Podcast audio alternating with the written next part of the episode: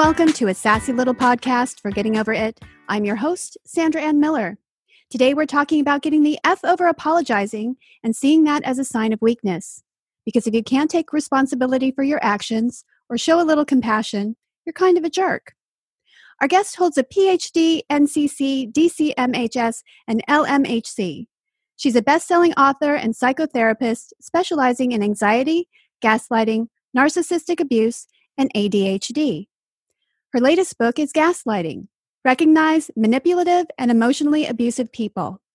She's a Florida Supreme Court certified family and circuit mediator and a contributor to Forbes, Psychology Today, and the Huffington Post, as well as host of the Talking Brains podcast.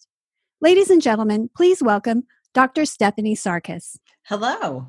How are you? I am wonderful, and thank you so much for coming on the show because. Oh, of course. I really appreciate it because people who don't apologize or see apologizing as a sign of weakness drive me a little batty. Well, I like your title. What was it? The was the F part? Oh, it, I really like the title. seeing apologizing as a sign of weakness. But there was another really good part to it. What was the rest of it? Oh, taking responsibility or showing compassion? There's something about F something. Oh, getting the F over. Yeah, that, yeah, I Yeah. like that part. Well, we I was trying not to laugh in the background. I like that. I like that. No, I like that. thanks. Yeah, because I, I I don't get it. I don't get I mean, I get it like Mhm. back in the day, like, you know, especially when it came to men and men in the office and all of that, you never apologize. And I think even Katharine Hepburn Mhm. had, you know, never complain, never explain. And I think there was something else about apologizing. And, and if I'm wrong, my apologies to Kate. But it it seems that there are some people that really do see it as a sign of weakness and they're not going to give up that sense of Mhm. control or power Right. or step down to your level by admitting that Mhm. they're less than perfect and may have done some nasty stuff that hurt. Right. Yeah, it's a lack of accountability.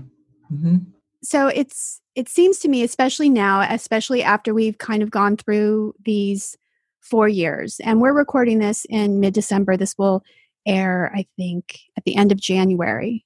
And Mm-hmm.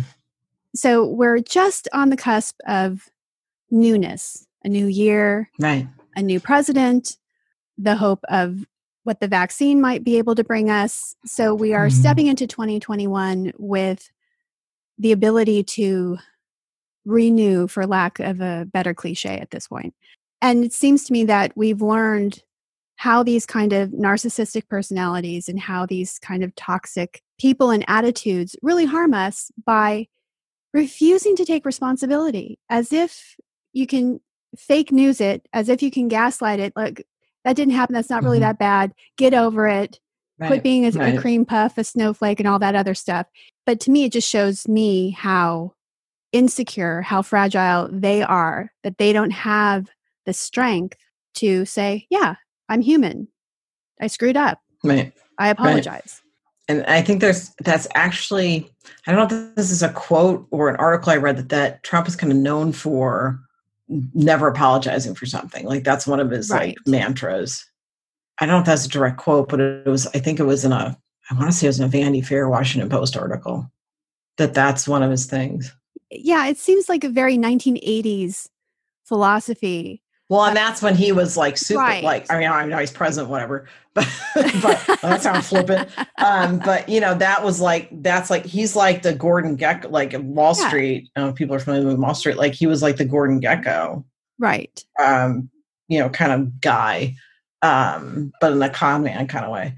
Yeah, that was one of the things. Is like that was a weakness, and it was it was like seen as like the whole you know on the savannah you don't let the predator know hmm you know that you that you have weakness quote unquote um, and that apologizing shows weakness it also means you're taking responsibility right which which is a big thing you know not everybody can handle taking responsibility for things well i apologize a lot and not in well that you're kind of- empathic right like you, Yeah. you have you care about how other people are doing Right. I mean, I even Right. apologize to my car when I hit a pothole. I like blurt out, Mhm. sorry. you know, like it's my Right. responsibility to see that. And that sounded like it hurt. so right. that's my natural reaction. hmm But it's not in a doormat, please like me, you know, I'm going to fall on the sword kind of way. It's right. like, how can we make this better? And if you were hurt, even if it was something that I wasn't there for, I really didn't have a part of, but if you're telling me that this happened and this is how it made me feel, I can say, I'm so sorry that happened to you. I'm Right. so sorry. And that that's part of- to-" Yeah, I'm yeah, so and that's part made- of empathy. Yeah. Sorry, I keep talking no, no, over you. no, no, you didn't. We, I think we had that little. yeah, I just apologize. Look at that. Hey, got apology on record. no, I think we had that little cell phone lag. But it, yeah, it's it's having that kind of empathy and compassion and understanding that it's just making the situation better, and you're showing that person that not only do you have empathy for them, but that you're trustworthy. You're showing them Mhm. your level of integrity. You know, Right. it's kind of customer service, whether it's in a friendship or a relationship or family or, you know, bumping into Mhm. somebody on on the street, which we shouldn't do because we're still social distancing. Good point. Excellent point. But yeah, I think you said something. You know, the, I think all that is true. I think integrity, especially, is that this is what we do when Mhm. we care about fellow people. right. Is that this is this is what is a social norm? Is that we show empathy. If you've hurt somebody's feelings, you say, "I'm sorry, I did X." Not, "I'm sorry you got hurt when I said this." Because Right. that's not a true apology. I'm sorry X happened. This is how I'm going to work on it. That's a true apology. It's also like you said, like you find out that someone's going through a rough time. You said, I'm really sorry to hear that because we care about other people right. and we connect with them. And like you're saying, it- doesn't mean that you're, you know, the, the whole passive doormat thing. And I think sometimes that people think, well, if it's not one way, it's completely the opposite. And there is a middle ground where you can have an assertive personality and still apologize for things. That Yes. that's actually congruent. yes. And you know, people might say I'm I am assertive, especially the first three letters of that word. Um, it's it's not about weakness. It's not about even manipulation. It's just meeting people where they're at. And if that's what Mhm. happened to them, even if it was another person that did it, if it's if it's a situation Right. I'm involved in, I'm still willing to make the apology, even if my boss won't, even if that coworker won't. I will make it to make the situation better because they just need to be Mhm. heard. And when people are heard, it it changes things. When they feel respected and honored, it changes things. And it doesn't become a binary thing. I mean, where, that's that's like 90% of therapy is being listened to. Oh, go ahead. Mhm. Sorry. no, no, no. So you know, 90% of therapy is is being listened to. hmm that there's somebody that's listening to you non-judgmentally and i think that's such a key piece of it is that there's so many times in life that we don't always feel listened to hmm and i think that is a that is such a gift we can give people is just listen and empathize we'll never underestimate the power of just listening to someone and hearing their story and spending that having sharing that space with them and yeah that's part of empathy is that i'm sorry you're going through this and what can i do to help you Right. because life can be i mean we're- we're surrounded by people have you seen during the pandemic we're also in this form of isolation where there's a real epidemic of loneliness in the pandemic right. and listening and empathy you know, we talk about you know can one person make a difference yeah one person can make a huge difference because if you're listening to someone they're being heard and there's there's nothing more healing you know psychologically i think than than being heard and validated Yes. And I think it's it's kind of an American thing as well as Mm, seeing apologizing as weakness or admitting guilt. We're mm. still stuck in that Mhm. binary thinking of if we apologize for it and we take responsibility for it, then we admit we're guilty of it. And yeah, to a degree, we have some stuff that we need to apologize for that we are certainly Mhm. guilty of. But um, I was watching this documentary on Netflix about this cult in Australia, and it involved children, and it just did a lot of harm. And eventually, a judge apologized Mhm. And the tears that were shed in that room it was just you could feel the catharsis and that's something Right. that i long to see our society do our culture do Mhm. and just acknowledge And that's the word acknowledge that these things Right. happened. Right. And That injustice was served. Yeah. Or not injustice was served. That's the wrong word. That just an injustice was done towards people. right, right. And Yeah. That can be so powerful and start the healing and why we're so reluctant to do that. I think that I have seen I have seen court cases where the judge has apologized to victims of a crime. Mhm. I think that on a national scale, I feel like we're we're seeing more of the not apologizing because that's in the forefront right now with who our Mhm. president is in the administration. That I think it's become I think it's become much more kind of normalized. And I think that's one of the issues of it is that we're seeing that as normal behavior, which it's not. It's it's not it's not a healthy behavior to wrong someone and not take responsibility for it Right. and i think that people that that were already kind of in that mindset i think it it okayed it on some level and then there's people like you and i which are like what is up with this that mm-hmm. this doesn't it's not healthy um, but i think because it's on such a national scale it'll be really interesting to see on january 20th how things are going to change and my guess is is that we're going to start having more empathy because that'll be normalized again I think anything would be more empathy than what we've seen in these Right. last four years. I mean, Well, and there's also, I mean, there's also the power and control nature of it Mhm. too. Like you said, you know, if you don't apologize, then you kind of, you know, walk away from it. right. Um, and sometimes, and there are some people that just don't feel responsibility for stuff or they don't feel guilt. And that's probably a whole nother podcast, uh, but for episode. But I think it's important too to look at the people that it's kind of like Mr. Rogers said, look for the helpers Mhm. we need to look for the people that that there are quite a few people that that do take responsibility for their behavior i think we really need to focus on that as well because i think a lot of people are feeling the same thing that that people just aren't apologizing and i think if we if all those people started talking together you know i think that that there's i've noticed too just because of the amount of suffering that people have had in the last year i've Mhm. actually seen an increase in the number of people that are apologizing or showing empathy Mhm. um, because we've reached a different level of human suffering in this past year Yes. And i think it's bringing i think that it's important we also look at the people that that are empathic because that's not what you hear about right? We hear about the outlying stuff. We hear about the not so good stuff. Mhm. but i think it's important that we acknowledge or even say to people you know what? I, I really appreciate that that you were willing to talk to me about this and that you're willing to take accountability for it. That's huge. And i think that's something that's important too is to reinforce positively reinforce when someone does show empathy or apologize for something Well, and and sometimes you give an apology and the person is still hurt. They're still angry, Mhm. and they may not be able to receive it. Right. And that's the other thing is that you don't necessarily have to, you know, condone the behavior to accept an apology. You don't even really have to accept the apology. Mhm. But I think the important thing is to, you know, it's awkward to have this conversation, but if someone's really hurt you and they apologize, you can say, Thank you for apologizing. I think I still need to sit with this for a little bit. And that's okay. I think it's the having that honest dialogue of, I'm not being judgmental. I'm just telling you that this is going to take a little bit because that's being real with people, right? Right. That if you, that's the other thing is that if you apologize, it doesn't mean it's all good Right. it means you're taking responsibility for the for the behavior. It doesn't mean that person's automatically going to forgive you either. Forgiving is a is a multi-step process Mhm.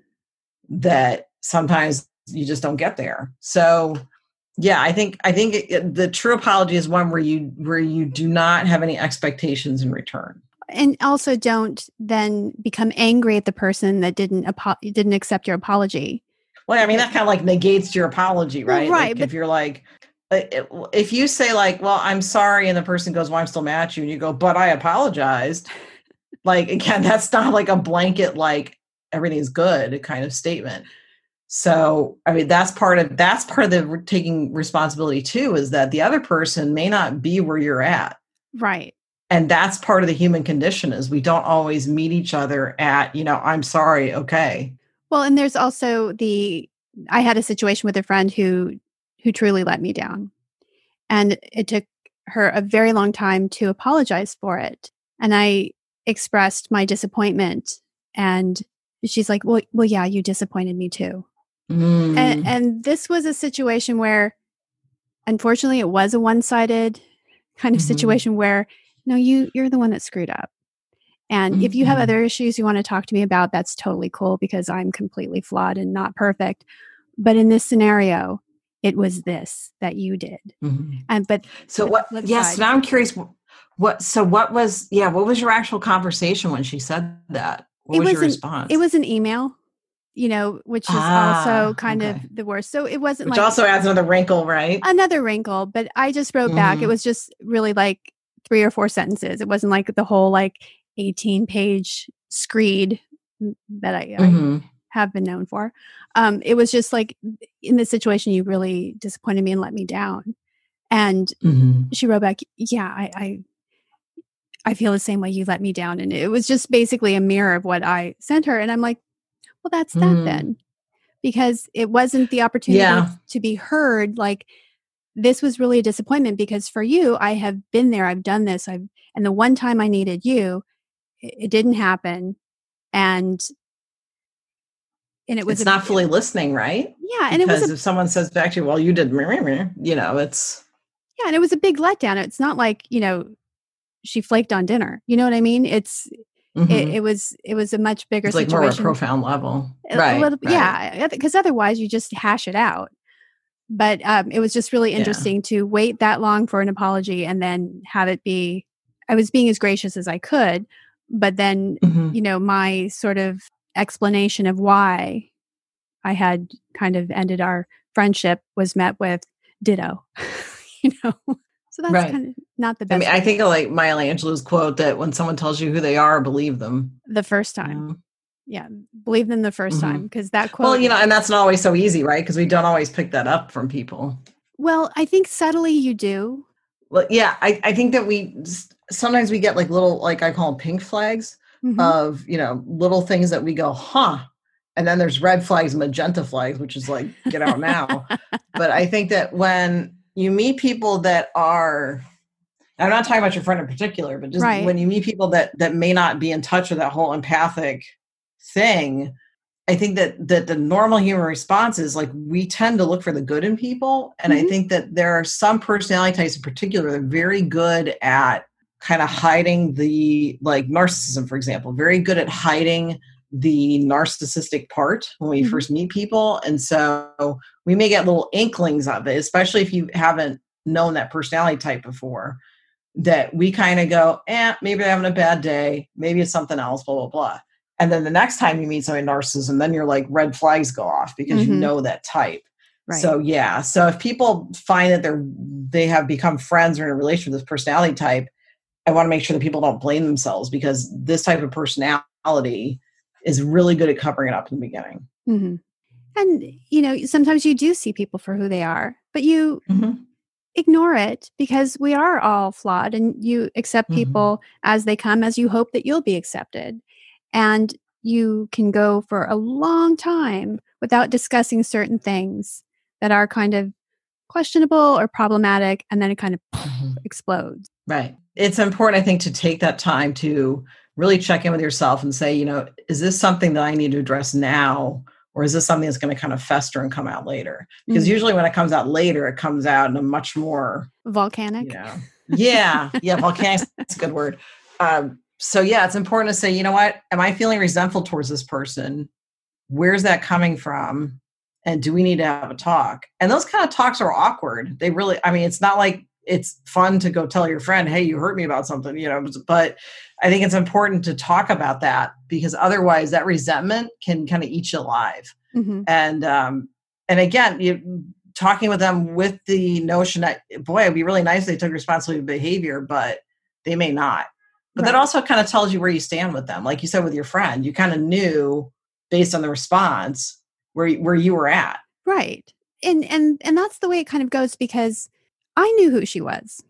I knew that she could be Mhm. very selfish for the most part. She could also be very generous and be a very good friend, but those moments were tempered with all of the other stuff and and that's fine. That's Mhm. that's who she was and I'm sure she w- would be able to give a list of my flaws as well. So it wasn't necessarily surprising I was happy to have her apology. I wanted to express why I was so hurt Mhm. briefly and hopefully have a conversation, not just a yeah, ditto. Right, which is kind of like, oh, you blew it. You know, like I, I can imagine that and just going, you blew it. Right. Because it's like, well, wait a minute. So it wasn't really an apology. It's just more Right. embarrassing for you to have to explain why we're no longer friends. So it's, Mhm. it could have gone a lot Yeah. better. But sometimes people need to get things off their chest. It shouldn't be like, you know, a bunch of emotional vomit, but it, to be able to just say, this is why it hurt so much. And this is what my disappointment Right. was. And we can move on from from there, but you should be aware of, mm. you know, the the actual injury. Then also there's one step further, which is let's talk about what we can do to make sure this doesn't happen again. Well, I already knew I could never rely on her again. So that well, was a yeah, yeah. In that case, in that case, but let's say you're talking with someone that has apologized and is taking full responsibility. The next step would be let's talk about what you and I can do to make sure we're not in this place again. right.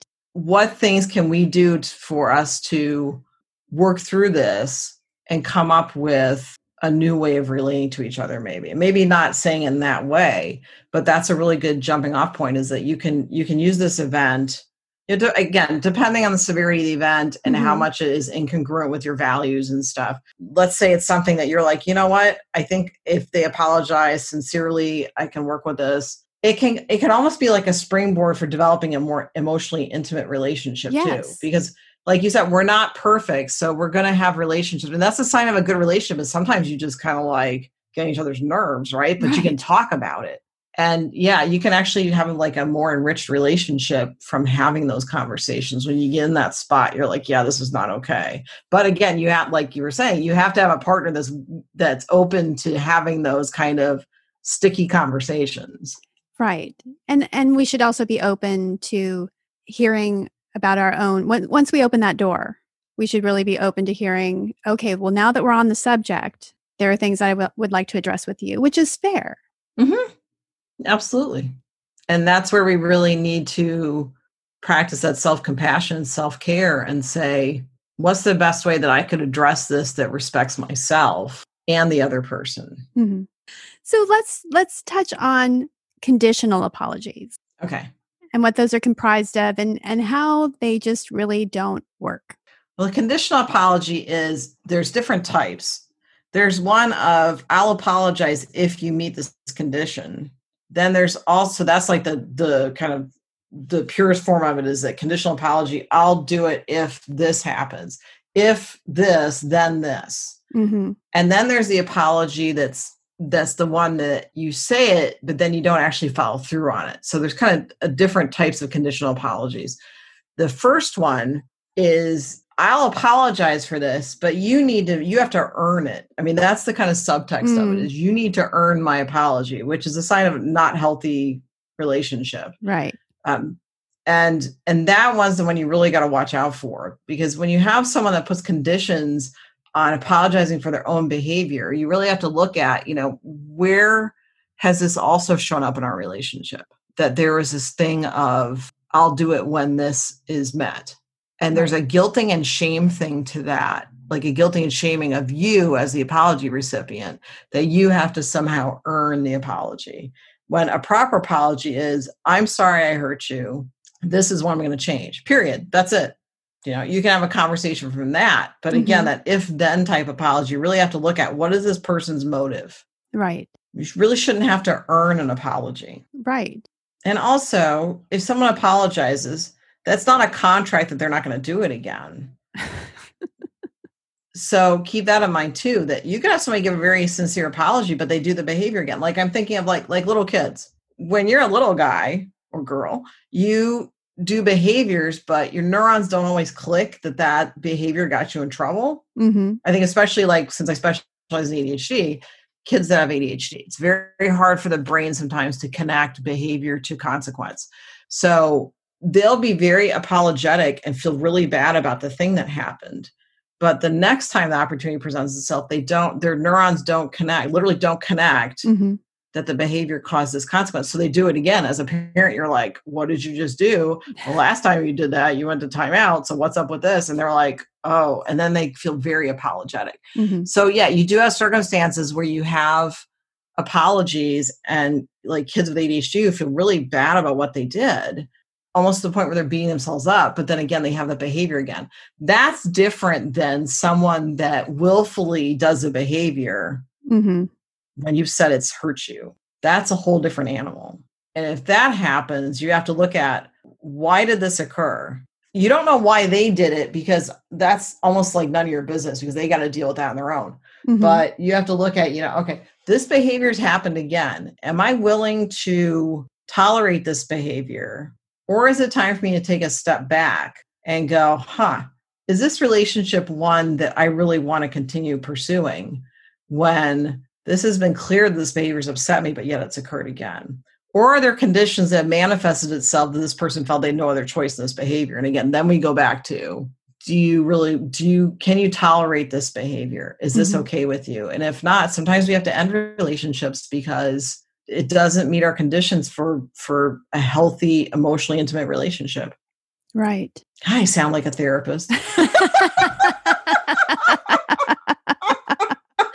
i love it that was super therapist-y wow well it's good and then there's also the non-apology yeah and the non-apology of well i'm sorry that i you know I'm sorry that you didn't like what I told you. That's one. Right. And I don't, I'm, i know people can't see me, but I'm getting my shoulder into it. I'm doing like, oh no, you didn't kind of thing.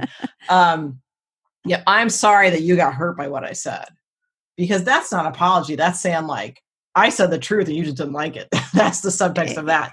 So again, the, the true apology is, you know, when I did this, I hurt you. Mm-hmm.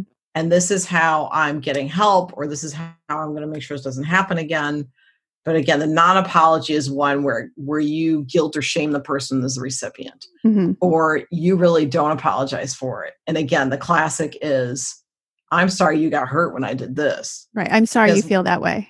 I'm sorry you feel that way. Yeah. I mean, there's a real kind of like kind of thing to it. It's, and again, it's like a middle finger. Yeah. Yeah, I'm sorry that you can't handle what I said. I'm right. sorry you're so sensitive. You know, yeah. there's that there's that stuff too. I'm sorry you're so sensitive about this and again it's putting the blame on the person which which you know is a pretty handy convenient way of deflecting your own responsibility mm-hmm. so yeah that's another thing where you go yeah that's not really an apology that's like you said it's a non-apology and again is this a relationship where you think that you can tolerate that kind of behavior or you or you say hey um you know that thing you said to me that kind of sounds like it's pointed back on me and i'm not okay with that right or you just walk away because you're like, this is, you know, I, this is the limit, right? Because we all have our kind of line in the sand with relationships. And mm-hmm. it might be mm-hmm. that you're just like, yeah, combined with all this other stuff that's happened, this is where I walk away. Well, and and the, you know, well, it takes two to tango kind of non-apology. And I think that's also like the kind of well, if you if you've wronged someone and you say, well, like you said, you know, well, you did this to me. Again, that's not taking responsibility. And we also have to look at from a gaslighting perspective that's a very common gaslighting technique is that mm-hmm. you say i'm sorry you're so sensitive or you know well you did the same thing to me so how come i have to apologize you know it's it's deflecting from taking it's it's all about deflecting from taking responsibility and really kind of muddying those ideas of of you i feel wronged and let's talk about it you know mm-hmm. it turns into you feeling like you did something wrong and i think that's the tricky part is when you say to someone this thing hurt me and they say, Well, you hurt me, again, you have to really look at is this something I can tolerate? Is this something that we can work through?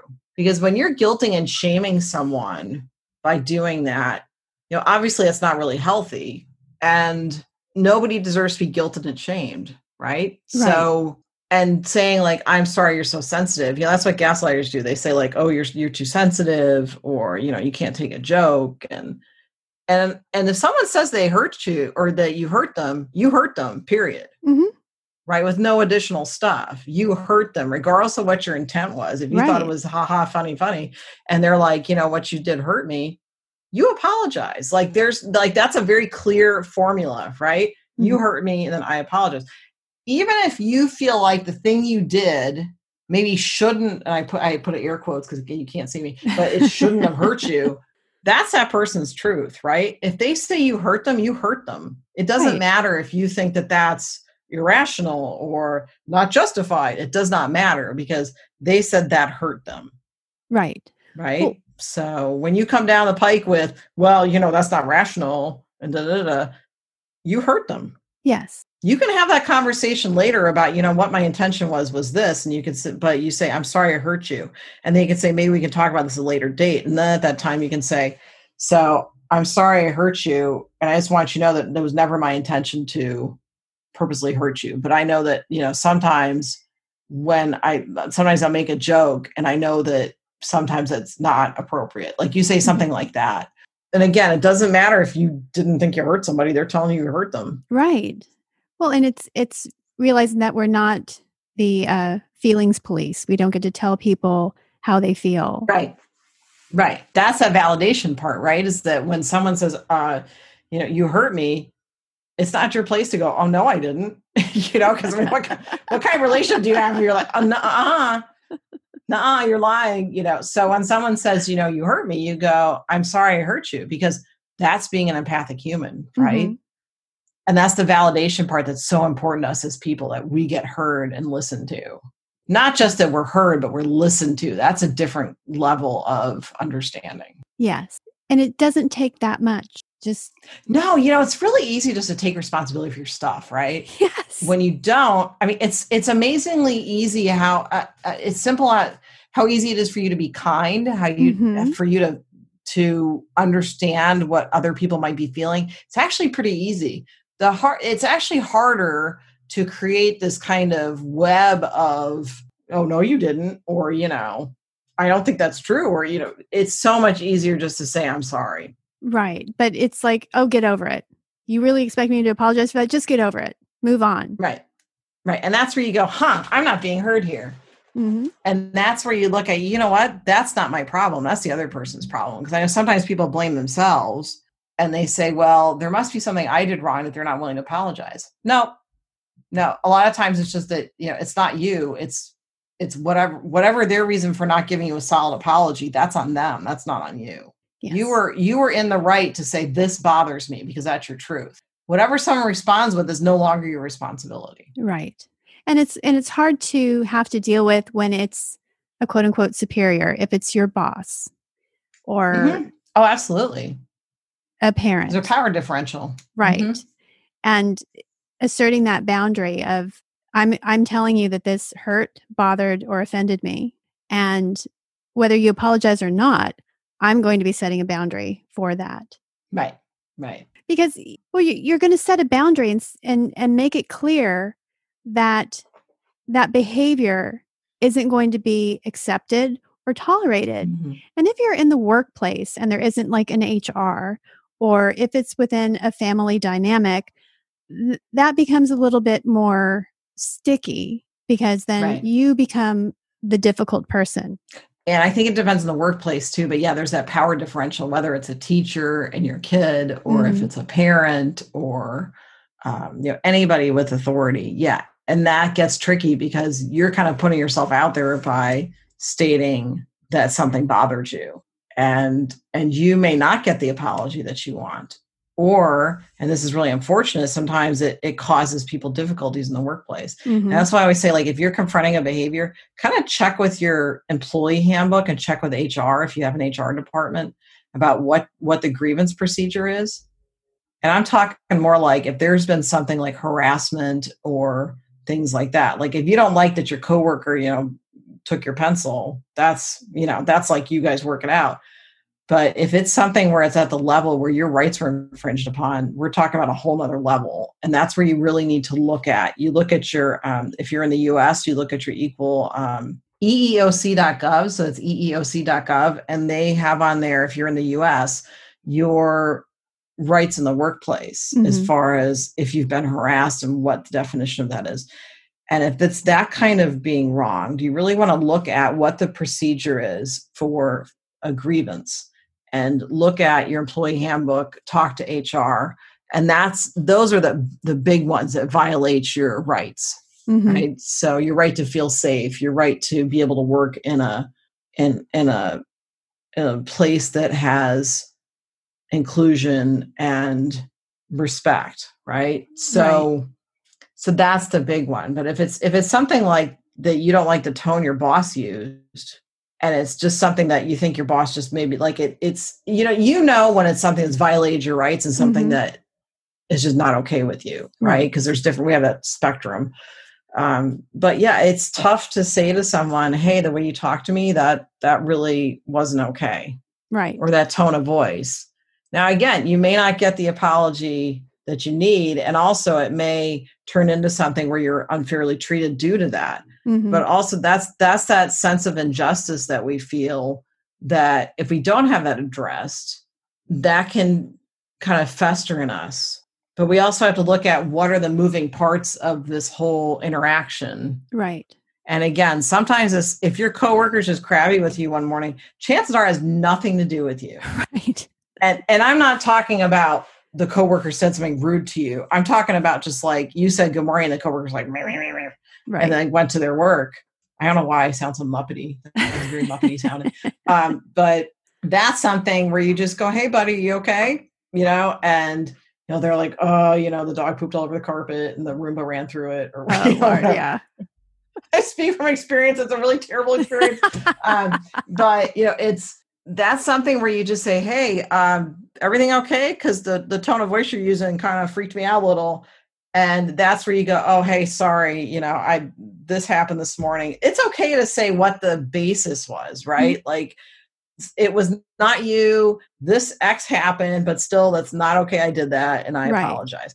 That's an honest apology. But if your coworker just answers with, you know, "Meh, meh, meh, meh, meh," or you know, fine, whatever, then you go, huh, okay, so what's how is this going to change our interaction now? hmm Am I going to let this go?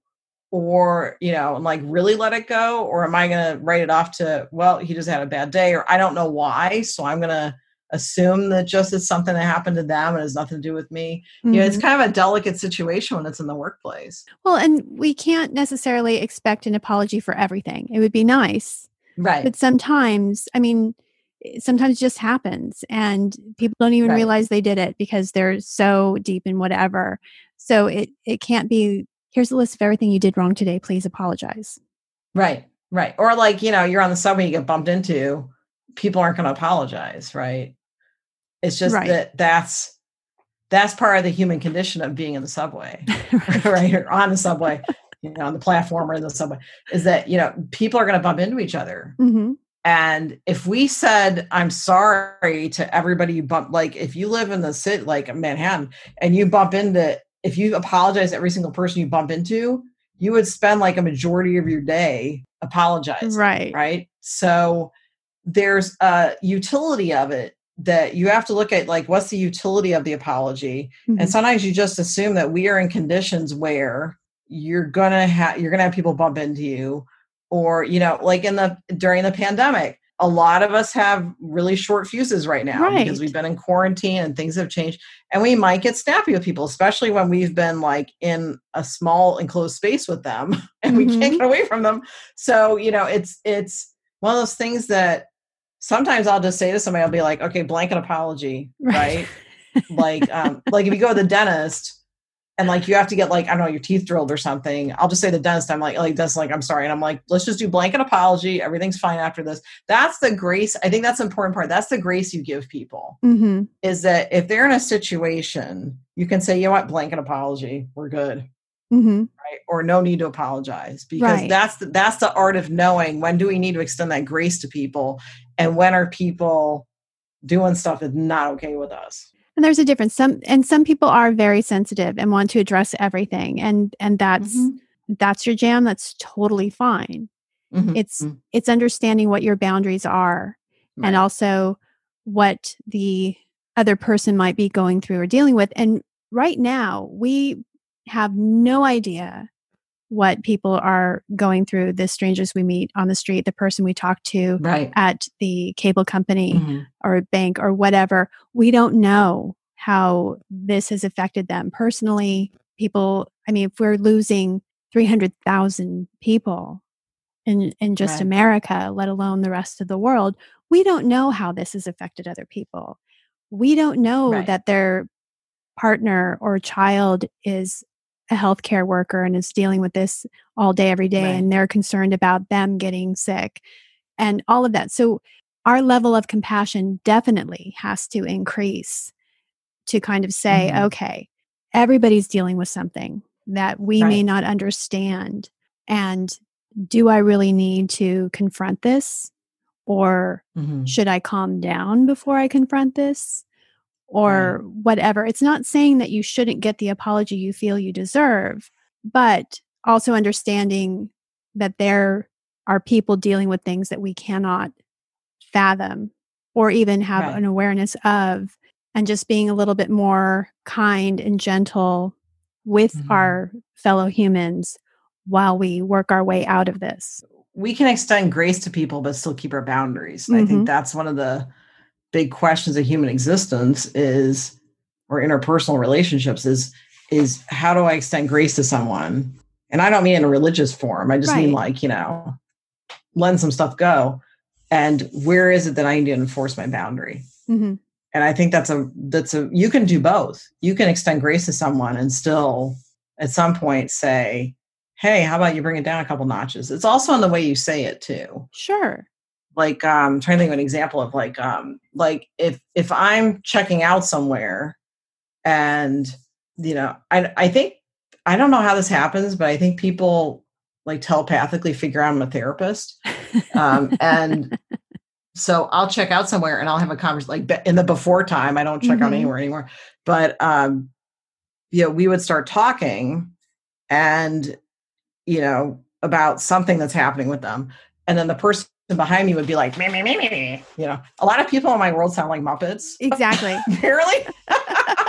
Or like charlie brown people. So um, and they go me me me me me. And then part of you could just go you know what? I haven't really been spending extended time with this person so it's probably unrealistic but maybe this is a cue that it's time for me to wrap things up. Hmm or you know if someone says something that's that's like really kind of out of line i will just turn to them and go this seems to be an inconvenience for you. Is there anything i can help you with? You there's probably a little passive aggressiveness in that um, but that's okay because i did it so. Because when it's us doing it we're like oh that's totally fine.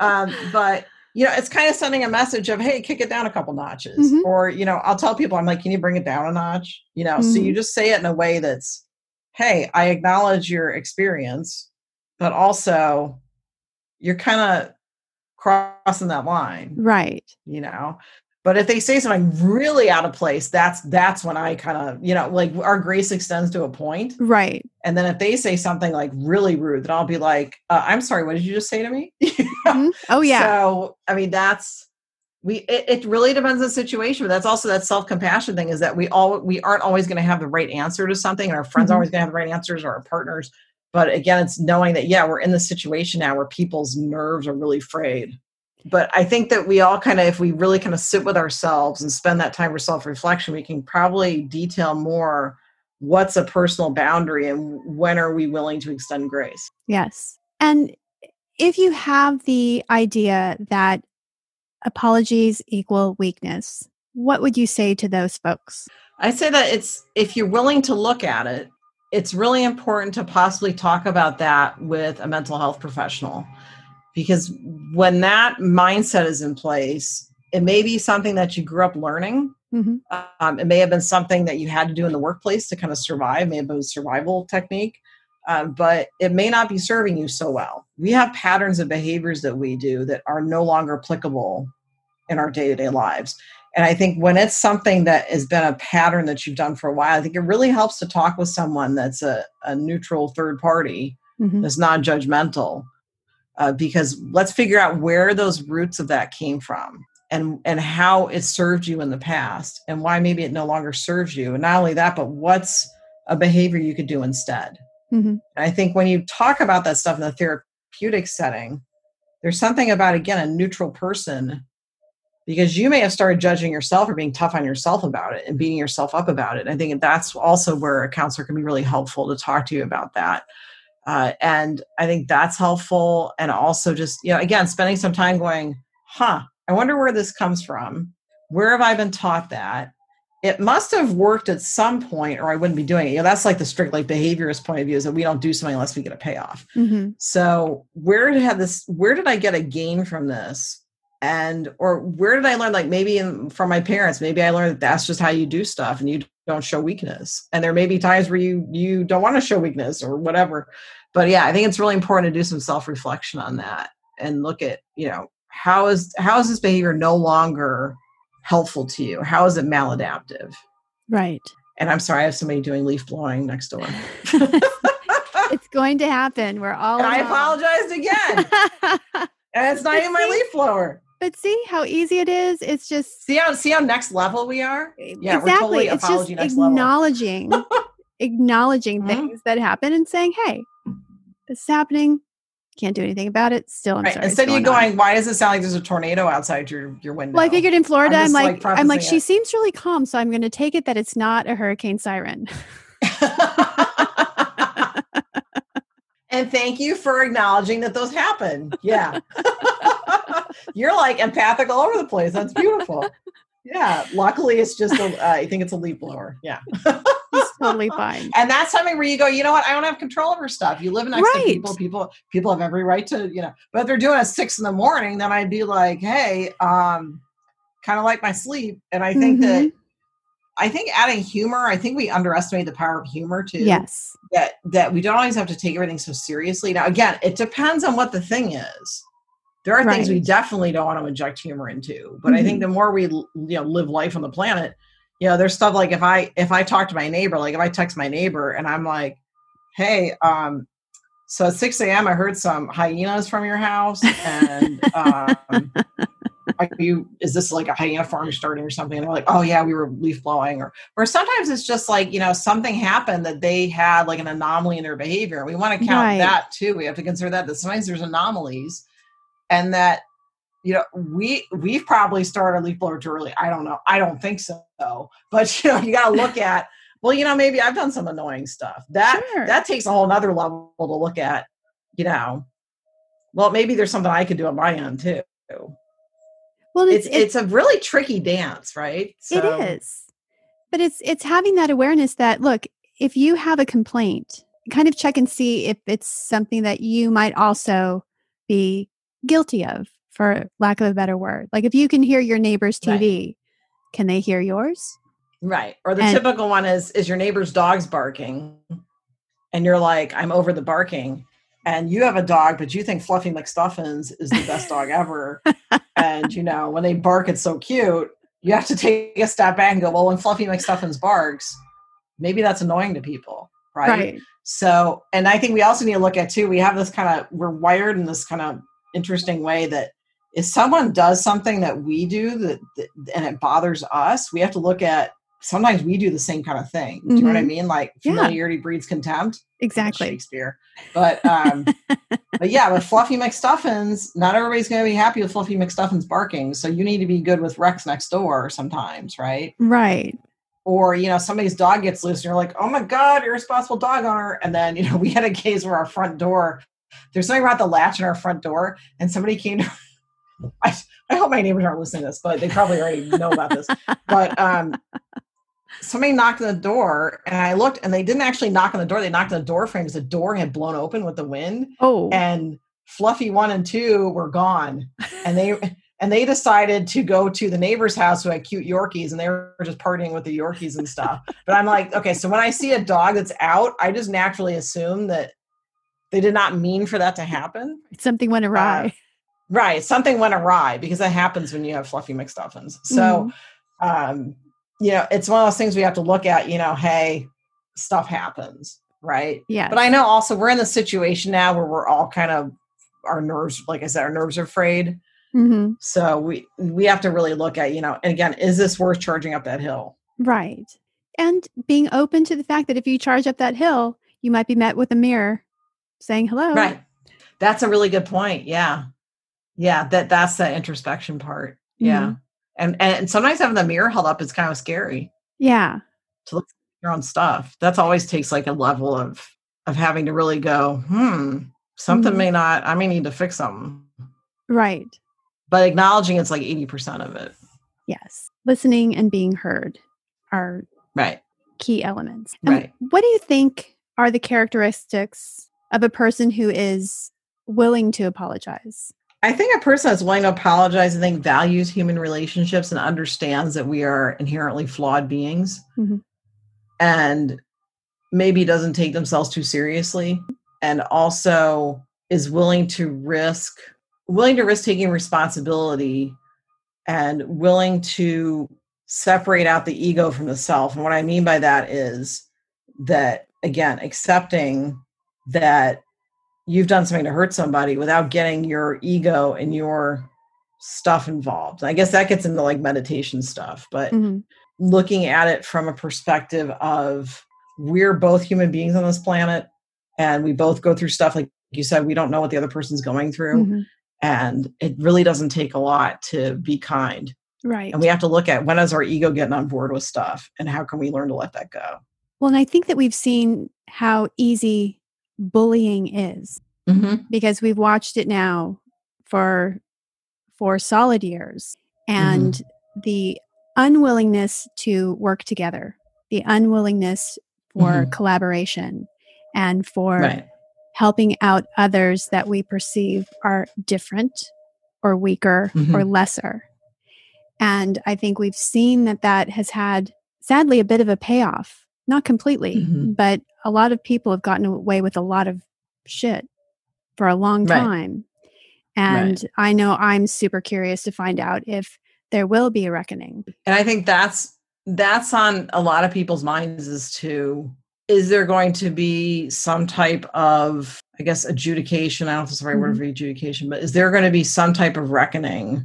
or some type of responsibility? And i think that's on a lot of people's minds and i know there's kind of two different mindsets. One is we need to let this go to move on as a country and develop cohesiveness again. And there's another mindset that you know we need people to be held accountable. Mhm. and then i think a lot of people are in the in between um, so maybe there's a way that that's done that it, it might not suit exactly what everybody wants to meet both of those.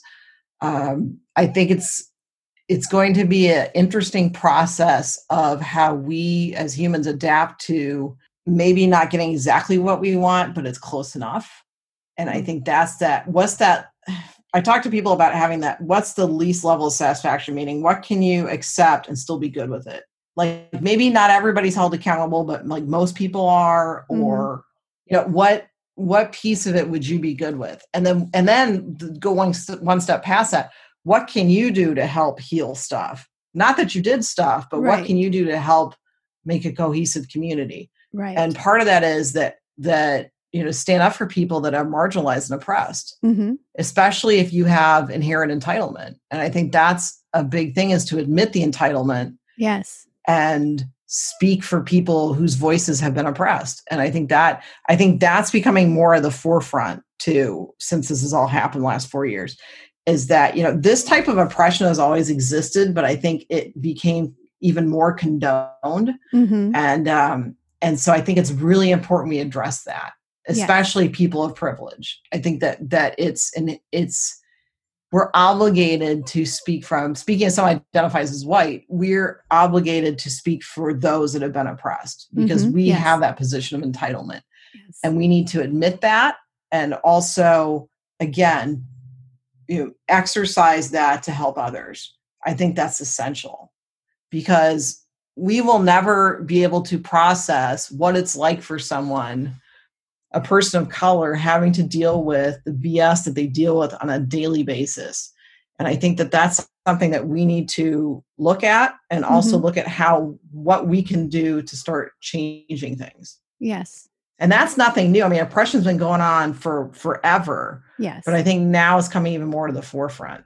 Well, and I will say that an apology isn't going to get anybody off with me. It's a it's a start, Right. Mhm. but so is Right. um, allocution and uh, not just taking responsibility. But to me, the only real way for us to heal is for people to be punished for some of these Mhm. crimes because that's what they are. It's not just Right. bad behavior or poor management. Mhm. It, this was an assault on Mm-hmm. many levels. So Right. and I and I'm sorry, I can only call him Shitler, but he I've never heard that term before.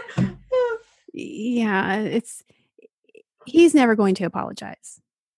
He thinks he's got a well, future. I think the other thing to look at too is that you know there are people that we that we learned that maybe they've always been like this, but they became very vocal about yes. about their racism and all that Mhm. stuff. You don't have to reconnect with those people. I think there's a, there's this concept of oh, when the new administration starts, we're gonna be all friends again. That's not gonna happen. um, and and I think if your uncle blah is racist, you have every right to distance yourself Mhm. to even if they apologize it just may be like this is someone that is you know look at people can change but also you need to look at not just what people are saying but what they're doing Right. so if your uncle says hey i did some stuff that wasn't cool but then you see that they're still continuing it you have every right to not maintain that relationship there is nothing that says that you need to reconnect with people that have oppressed other people I completely agree. And or apologizing for feeling that way. Because some of these things, I mean, in some ways it's good, for lack of a better word, that everything that was in shadow now has light on it. So Mhm. we see who the racists are. We see who the villains are at this point. Pretty clearly. I think especially if we have especially if if especially if you're white, I think it's it's clearer. yes. It's it's become more obvious to those of us that do not deal with that on a day-to-day basis. Yes. But it's always been there. I agree, and I think this. Well, now when when this airs, it will be the past administration. Thank God. Mhm. Um, will gave. Perm- I'm not really sure your of your political views, Sandra Ann.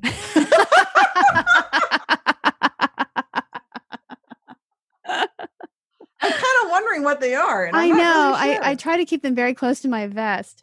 Um, Well, no, but I mean, you know, you know what mine are because I wrote that USA Today editorial that you know that Trump's in an abusive relationship with the with the U.S. an emotionally Yes. abusive relationship. yeah, yeah, and it's it's it's kind of, and that's what we've really had. We are coming out of a bunch of gaslighting, a bunch of you know lies, disputing facts and science, and labeling things fake news. The only people putting which, out which fake killed people. It has killed, killed three hundred people. people. Yes, Yeah. And the only fake news is the propaganda spewed out by their favorite channels, which I won't even bother to mention. It's very telling when people are shouting about other people's misdeeds, it's usually stuff that they've done. And Well, that's the projection piece, right? right. And Yeah. it's so it's you're sitting That's here a going gaslighting thing. very much so. And and we have dealt with this for 4 years and longer, much longer on a lot of levels, Mhm. but it's been so concentrated in this time period Right. and it has caused so much damage and And destruction. it's going to take a long time to heal. It is. yes. So we do what we can and in the ways that we can. And also acknowledge that there are some things that are just irreparably damaged. hmm And but we work, we figure out what we can do to make positive change. And I think that's the trickiest part is what do you have control over, what you do you not have control over. And not seeing an apology as this detrimental thing, like hold it back, Right. don't give it. You're you're taking responsibility, you're admitting guilt. Mhm. Well, Right. maybe, but maybe you're just acknowledging somebody else's pain and suffering Right. and that you you feel it to the degree that you're able to and it will never be what they're feeling. But right. you you have enough empathy that you want to express your Mhm. grief and your sorrow Right. and maybe even your complicity. Right. But we have we have a lot of healing to do and Mhm. sometimes an acknowledgement that sounds an awful lot like an apology is helpful. I, I think that that it's important to really strengthen those empathic muscles that we have. hmm And if you feel like you're not quite there with empathy, there's ways to get help. And I always feel like reaching out for help is a strength, not a weakness. Yes. Knowing that you need some help so that you can treat people the way they need to be treated and that you are compassionate towards yourself. So I think there's there's a lot of opportunity for people to to change behaviors Yes. and and also look for the people that we can look to as like kind of like emotional intelligence mentors who are the people that we feel like really have their act together empathy wise and what do they do that is different than most people mm-hmm. right? I think we all know one person at least that just has such amazing like interpersonal empathy skills and really look to that person see what they're doing or even if you're able to have a talk with them. I mean i can think of one person in particular that i mean it was like when he spoke it was like he was you know he really listened mm-hmm. you know and i think we all know that person you know you look, look at what they do and and sometimes you can you know role model off of that person and again talk to a mental health professional yes um, i think we all need to talk to mental health professional after this year we've had the dumpster fire of 2020 yes. but um you know it's it's really important that we reach out and acknowledge that you know everybody could probably take like a refresher course and communicate with people, especially since a lot of us have been quarantined. So getting back into that social swing of things is going to mm-hmm. take a, maybe a little bit of time, and that's normal. But also reach out for help if you feel like you want to really enrich your communication skills, because we could all use like a refresher course. Yes. well, thank you so much for being here. I really oh, appreciate oh, you're it, Dr. welcome. Sarkis. You are a delight. And you can find Dr. Sarkis on Twitter, YouTube, and LinkedIn at Stephanie Sarkis, on Instagram at Sarkis PhD, on Facebook at Stephanie Sarkis PhD, and her website is stephaniesarkis.com. And again, her latest book is Gaslighting Recognize Manipulative and Emotionally Abusive People. Thank you so much for listening. If you like this sassy little podcast, please subscribe to it, rate it, and review it, and tell your friends about it. To contribute to the podcast and help keep it ad free, consider becoming a member of the community at sassylittlepodcast.com. Until next time, take care.